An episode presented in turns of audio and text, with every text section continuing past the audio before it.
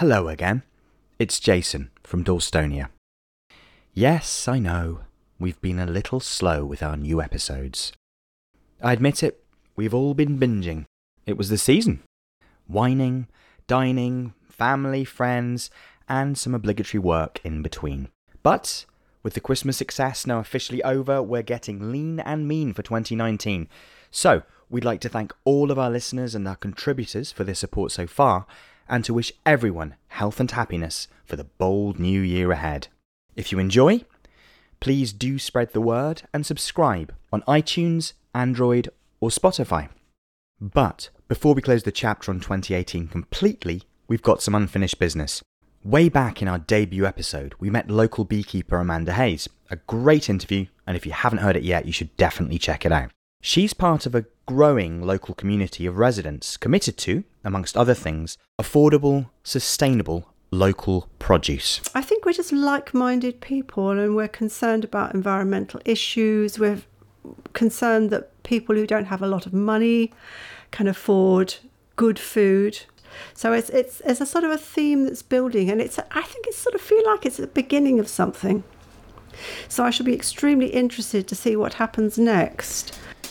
Well, right here, this 2019, we're going to explore one such possibility. What happens when good food and good people get together to make a pop up restaurant sourced entirely from Hackney produce? Welcome to Dalstonia, random encounters with the people and the places just off the ginger line. Each week, we take a theme and we run with it, wherever it takes us. So join us this episode for some feasts and foraging.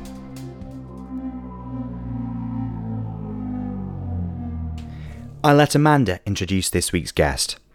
There's a friend of my son who's a chef, and he was starting up doing sort of local pop ups, and he was very keen to use Hackney products.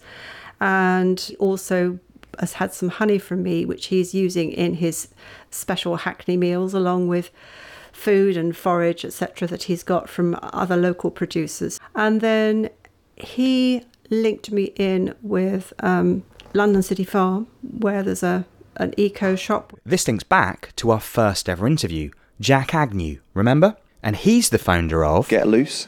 It's the package free shop that we've set up here at Hackney City Farm. They're committed to affordable, sustainable local produce. And as Amanda says, less use of plastic, less use of packaging. So that was a a really nice link through supporting young people in their trying to be entrepreneurial um, and also local. So that was all good. And our chef, who connects beekeeper to shopkeeper, is interested in more than just cooking. Back to Jack. So, cucumbers and the courgettes were both grown in his garden to make those pickles there and the chutney.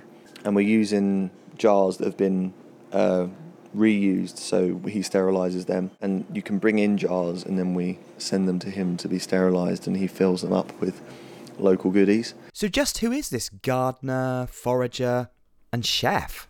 Let's jump back to a brisk September evening just off Mare Street to find out. So, here we are. Uh, I wondered if I could get you to introduce yourself, please. Yeah, sure. My name's Aidan Brooks, and I run a pop up supper club called 1198.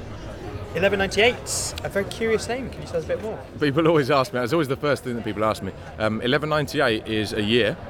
It's the year in which, um, according to historical records and a lot, a lot of research, is the year in which the word Hackney was first used in, in writing. Like it is in the, the year in which the, the name Hackney was first documented.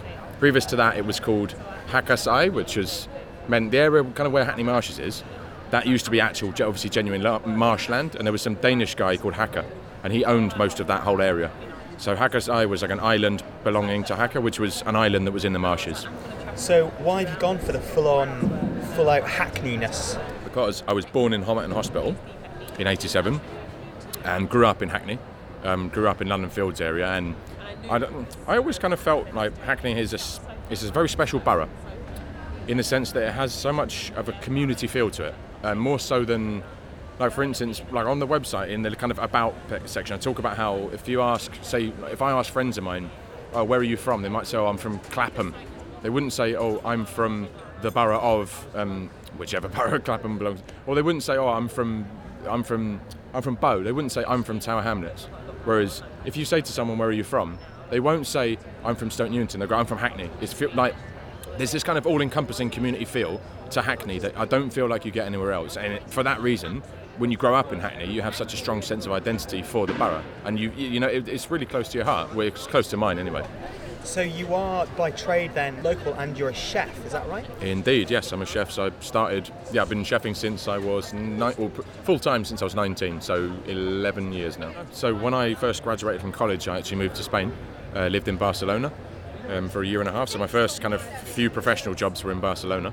So, like at the end of college, everyone else wanted to go and work for Gordon Ramsay, and I just wasn't interested in that at all. And I wanted to broaden my kind of horizons. I wanted to work somewhere where I felt like I would really, really learn. And at that point, Spain was kind of the forefront of world gastronomy. This is before like the Scandies started becoming cool and Noma started doing stuff. This is when El Bulli was like the biggest restaurant in the world, and Celler de Can Roca, and the, you know all the places in the Basque Country. Like, this is when Spain was massively at the forefront, and I was like, no, I want to be there. So I just moved myself there. So is your food basically influenced by Spain? Is that what you bring to bring to your pop-up? I'd say definitely it's influenced by by Spain, just because it's one of the cuisines that that I love the most. Um, I'd also say Turkish as well.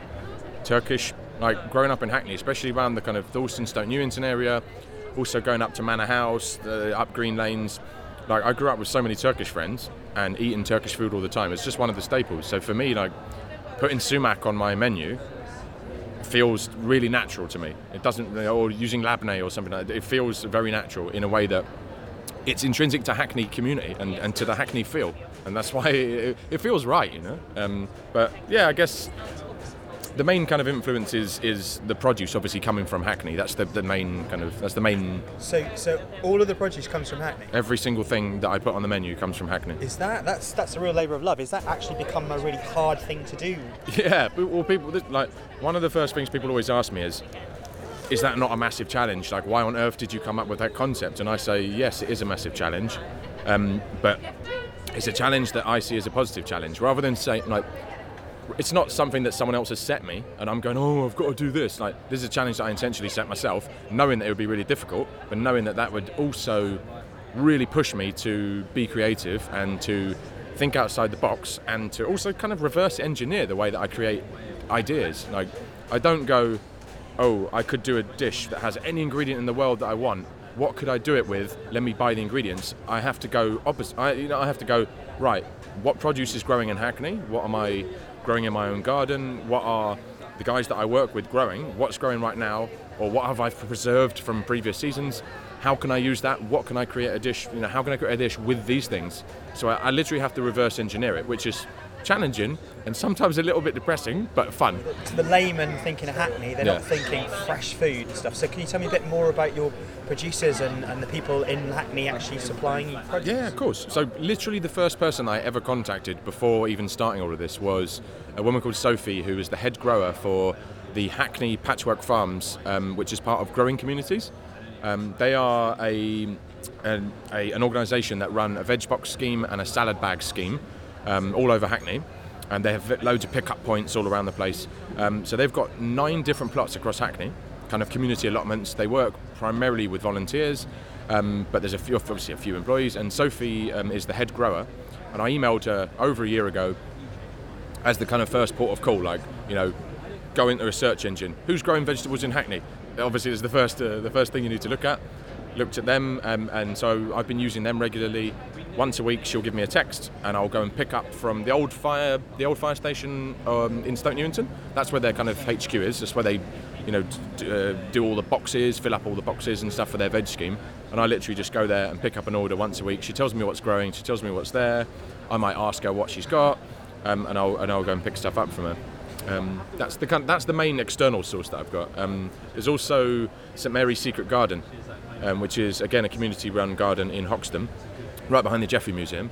They are more a garden that's they don't grow for a business for a profit as such. What they do is they take on um, lots of volunteers that have been through mental health issues mental, or, or are still going through mental health, mental health issues, um, and basically um, take them on um, as volunteers, which gives them therapeutic work through obviously you know gardening's incredibly therapeutic.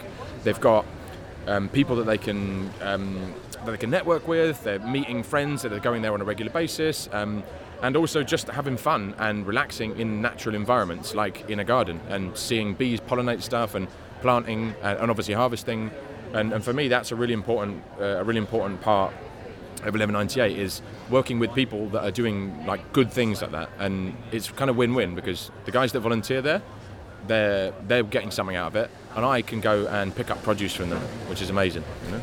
It's something that I've actually really discovered is the actual sense of community in Hackney. Oh, very much, yeah. And, and there is actually, uh, it seems that people have kind of just found each other and it's word yeah. of mouth and, and that kind of stuff. Is, yeah. that, is that how you find the people that you're working with now? Very, very much so. Um, for instance, I found out that there's some. I, so I was reading an article about a guy who forages in the Borough called John the Poacher.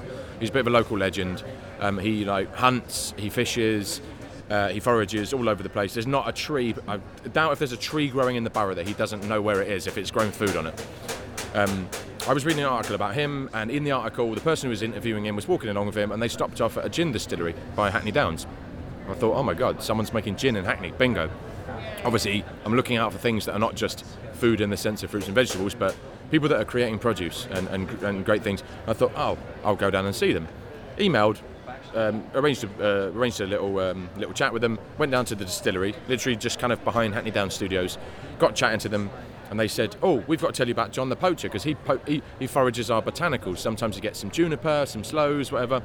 And I thought, why do I know that name, John the Poacher? Because I'd read about it, and that was how I'd found out about these guys. And that is so typical of the way that I find that people in Hackney at the moment, in, in the food circles, and in, certain, in terms of community growing, and in terms of um, plastic reduction and the whole kind of food waste issues around sustainability. People that are in, in moving in the same circles and also have the same kind of mindset just tell each other about each other and then this I use the word incest in a positive way. It is so incestuous. Everyone knows everyone, and everyone's kind of, you know, in, in terms of jumping into bed, literally in a, in a, in a positive way, in, in the sense of like, these guys are doing this great thing, these guys are doing this great thing. Let's get them matched up because their byproduct might suit those guys for making this other thing that they make and it's such a nice relationship it's part of closing the loop in a way you know it's um, closing the loop with people as well as with the, the environment Aidan has an obvious affinity with people but also with nature so i asked him where it might have come from the answer was not too far from home yeah, obviously growing up in the borough, my, my, my, parents used to take me to Hackney City Farm as a kid. Um, for me, that was or obviously I don't remember because I was I was very little, but that was probably the first exposure that I had to seeing farmyard animals. You know, if you grow up in a concrete jungle, um, I'm not saying we were dirt poor and couldn't afford to go to Suffolk if we wanted to, but you go to the countryside. But that was literally my first exposure to, to, to farmyard animals, to seeing donkeys and to seeing chickens running around. Because you grow up in the inner city, it's not the kind of things you see every day. Um, and yeah, so I, I know the place from just obviously it being a part of my childhood. Um, and funny enough, I think it was an Instagram post that came up, and I saw something about Jack and his shop Get Loose. Um, that he'd set it up and thought, oh wow, like young lad, like doing something really great. And I literally just cycled over there one day, popped in, said hello. We got chatting, um, and ever since we've kind of started a bit of a, a friendship and a business relationship as well. I invited him down to one of my sub clubs as a guest to say thank you, just because growing communities are really fundamental to the way that I work. Him and a couple of other members of the of the team at Growing Communities.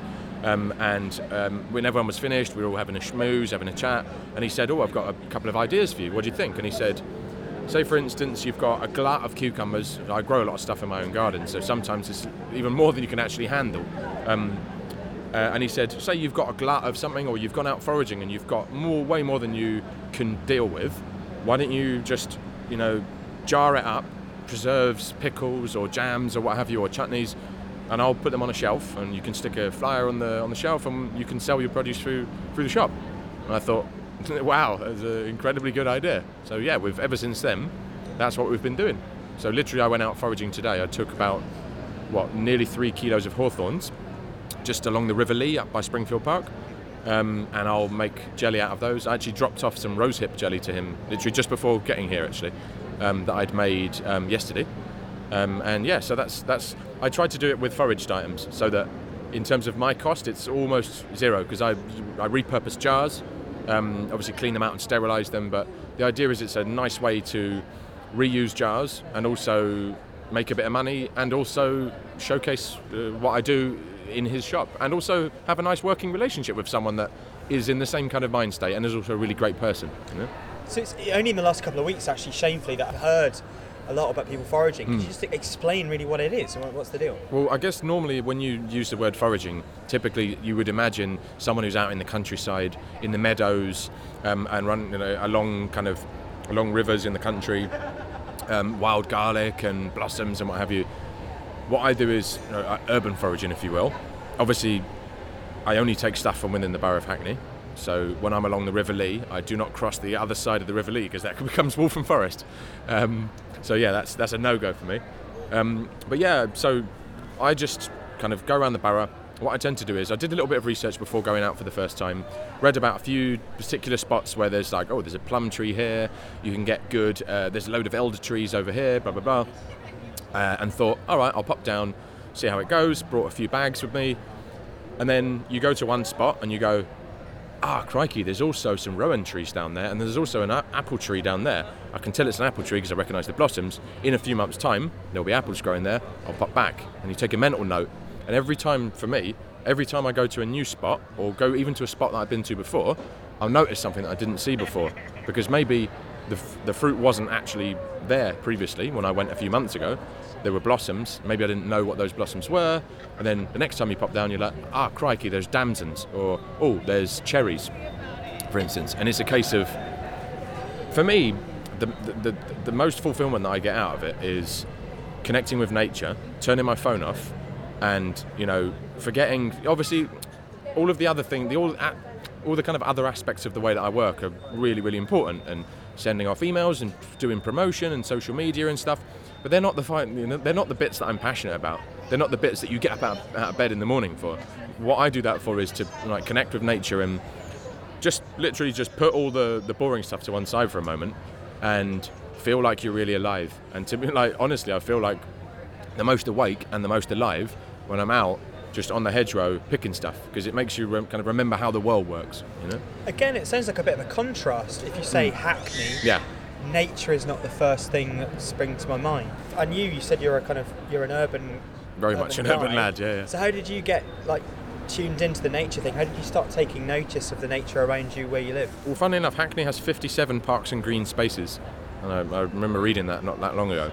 Um, so, in terms of green spaces in, in any given London borough, it's actually very, very green. Um, I think, I guess, say like my parents would take me to the you know, Clissold Park or something when I was a kid, you know, go over London Fields or go over to the, you know, Springfield Park, any of the many parks.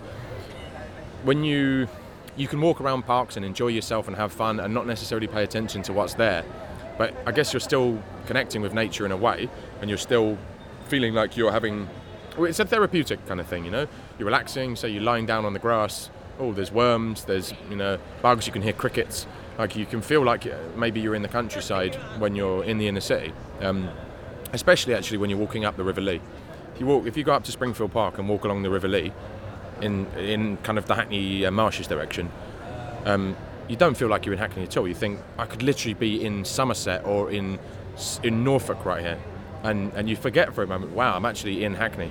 Um, but there's so much green space around, and there's so much growing um, for foraging terms. If you open your eyes and and I don't mean that in a patronizing way. I mean when you've done it a few times and you learn how to notice things more you look up you look down you're looking for oh there might be something growing down there something growing at the foot of a tree something growing up in the bushes.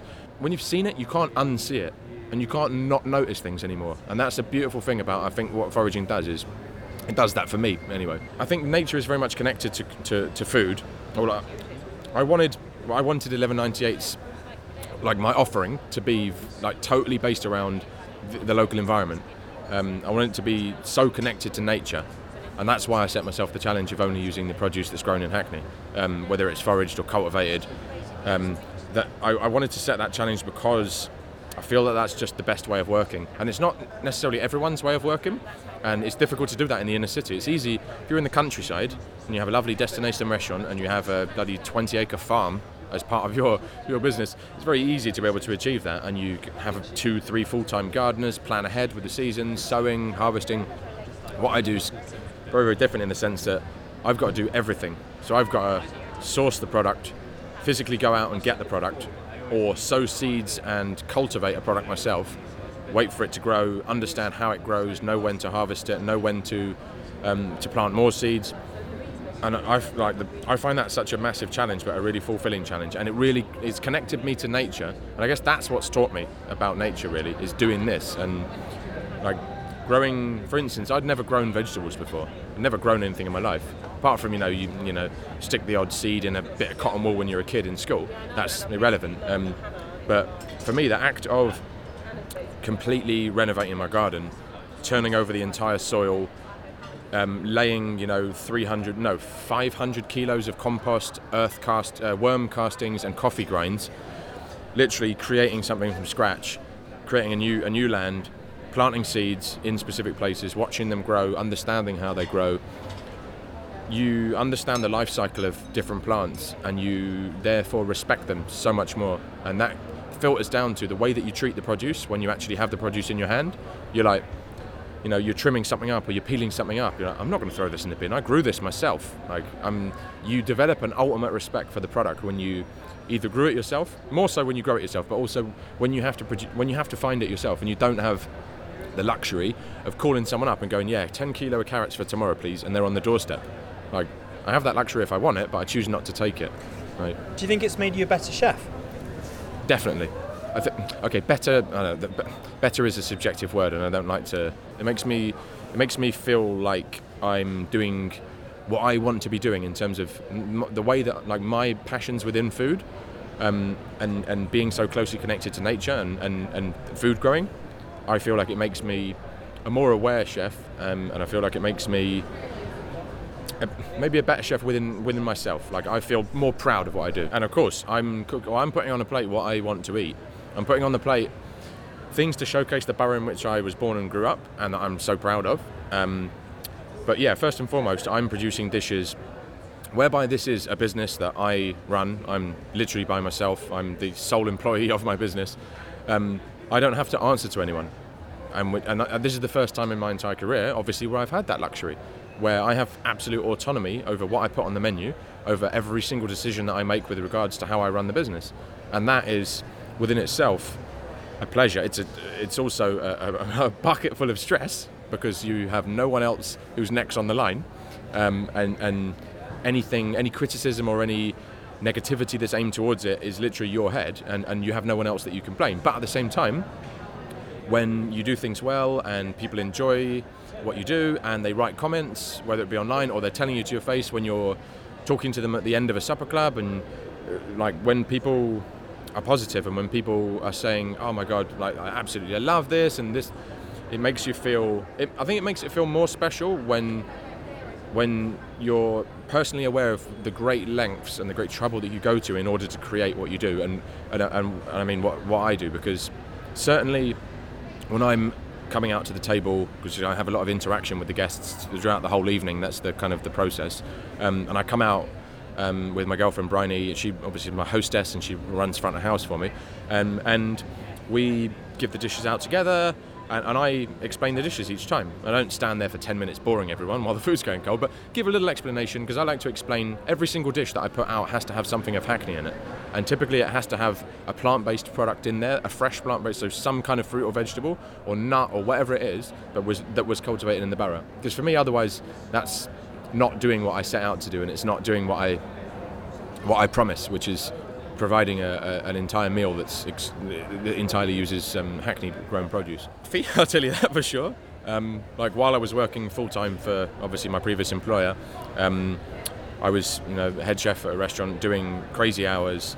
Um, and simultaneously trying to start this business, and yeah, it takes a lot of hard work. It takes a lot of doing um, an 8:30 a.m. until midnight shift, with sometimes not a break in the middle. Then getting home, then sitting there on the computer until three o'clock in the morning, um, you know, researching, emailing people, crunching numbers, all of the things that go into starting up a business, trying to, you know, find out about people that are growing in the borough, trying to get hold of licensing and all of the, the, the, the boring stuff that come with it, all the paperwork and doing that simultaneously while your girlfriend's been asleep for four hours already and you haven't actually seen her for three days uh, yeah, it puts a lot of strain on, on, on you physically and, and also mentally. But I also think that when you have the motivation of doing something for yourself for the first time, where, as I said previously, where where it's it's your baby, it's your it's your it's your little seedling, and you're creating it, and you're able to do whatever you want and take it in, in any direction that you want. That pride gives you that motivation, I feel, and you know that you're doing it for yourself, and you know that you're reaping the rewards at the end of the day. And I don't mean financially, I mean spiritually as well as financially. You know, obviously it's a business, yeah, it needs to make money, but simultaneously, um, there needs to be a love in it you know. And if you're truly in love with what you do which i feel like i am doing this then you will go to the ends of the earth to make it work do chefs hang out with one another do they do they swap tips are, they, are you friends with a lot of other chefs yeah it? i keep in touch with a lot of ex-colleagues actually the chefs that i've worked with in the past and even front of house waiters and, and restaurant managers and things people that that, um, that, I've always been friendly with and cultivated great relationships with. Yeah, I've kept in touch with them. I think as chefs, of other people, you feel like this kind of band of brothers and sisters. You know, you feel like you're frontline soldiers when you're working in a kitchen. Physical, like physical and mental stress all day, every day. And that make that I think that allows you to develop closer relationships with people. If you're sat across a desk from someone, you might work with them for 10 years, but how much do you really know about them? You can get to you can get to know a lot about someone working, you know, five straight doubles in a row with the same person because you see the whites of their eyes. you know. It, it, seems like also there's a there's a real understanding of uh, when you when you really care about the, the produce, the elements mm. that go into the cooking. People really understand like on an elemental basis. Mm. How food works. Yeah. And I, I, don't know if you can confirm this, but I remember um, I was reading about a chef and they, they had to do an addition, a signature dish for somebody. Mm. And it seemed like them creating that dish and the, the chef trying it yeah. was like they played music to somebody and just by tasting it they understood the song and then could go off and make it themselves? Does that sound reasonable? Is that crazy? I understand the concept um, very much so. I think maybe some restaurants are more like recipe based and, and far more strict in terms of like i've worked in places where it was very much this is the exact recipe. You follow this to the t. If it's anything different throw it in the bin. I'm not happy. And I've worked in other places where there was a little bit more spontaneity and a little bit more of a free reign to say, ah, okay, we need to make a mayonnaise. I've got 10 ways of making a mayonnaise.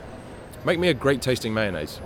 That's the, that's the end of it, you know? As opposed to, it has to be exactly like this and 12.5 grams of vinegar at the end of the day, the customer's not necessarily going to notice if you miscalculate by three grams. It, if you make a nice tasting mayonnaise, then you've made a nice tasting mayonnaise. Um, and I guess, yeah, different people have different ways of working. Um, but yeah, sometimes you can taste a dish and I guess you can understand. You, you, you understand what it means and you understand the thought process that the chef put into it and it makes sense to you. And there's, obviously if it's a if it's a dish that works and there's a kind of harmoniousness if that's a word to to to the elements and there's a cohesion and things work together yeah it does sometimes feel like music um, that's a good analogy actually if you're saying mm. local produce mm. you're definitely going seasonal oh yeah uh, so you know that's a lot of recipes throughout the year is that not um, yeah so the way that i work is essentially because i have contact with these producers in the borough i'm able to pop by on a weekly basis and pick stuff up um, I'm also because I've been a chef for so many years. I'm I I have a fairly fundamental understanding of how the seasons work. You know, you know, okay, in autumn time, wild mushrooms are around. You know, hedgerow fruits are around. You know that in summertime, soft fruits are around and berries are around. You know that come the winter time, you have more brassicas and root vegetables. But doing what I do, I think it's like you know the film Inception. It's like I'm going three layers down, like in terms of um, understanding how the seasons work on a like uber seasonality kind of basis because um, it's not just oh I happen to know that in this month in Europe these things grow it's not necessarily about that for instance I can't use asparagus because no one uses no one grows it in Hackney well not that I'm aware of anyway uh, maybe I'll find that one day but there are people growing rhubarb actually both of the guys that I work with um, grow rhubarb um, and I can get hold of rhubarb, and I have, and I've used it plentifully. The first few menus that I did, um, obviously, I started in springtime, beginning of kind of end of spring, coming into into summer. I used quite a lot of rhubarb, but yeah, something like asparagus. I don't care if it grows this time of year. It's not growing in Hackney, then it's not going on my menu, um, and I have to, I have to, I have to kind of live with that. But at the same time, when you put restrictions on yourself, it makes you more creative. I feel you have to fight for it and you have to go and find it, which makes you discover more. I feel, you know. And what's the format then for your for your pop-up restaurant? You've got a location, you move around. Um, so in the kind of initial stages, what we've been doing is testing out the waters, trying different um, menu sizes. So I've done nine courses, I've done six courses, I've done five courses. I've also, you know, tr- tested out uh, bring your own booze, or I've also tested out doing drinks pairings. Again, using um, drinks procured in Hackney, so Hackney produced gin, Hackney produced vodka. Um, also buying, obviously, with things like wines, if it can't physically be grown, produced in Hackney, and no one's actually physically making it, then I'll buy it from local independent uh, retailers. That's kind of the next port of call after it not being a product that's physically made in the borough. Because for me, that's in a way still investing in the local community and investing in the local economy. For me, that's still fine because it ties in with my philosophies. You know, I'm still giving back to Hackney in a way. And so, um, for you, what's the kind of perfect 11.98 evening? What's what's the reward? What's the what's mm. what's the takeaway for you?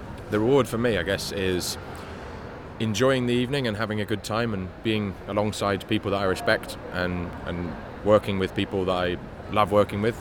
Um, it's seeing smiles on the face of the guests, having a packed out house, obviously, having a, a full table.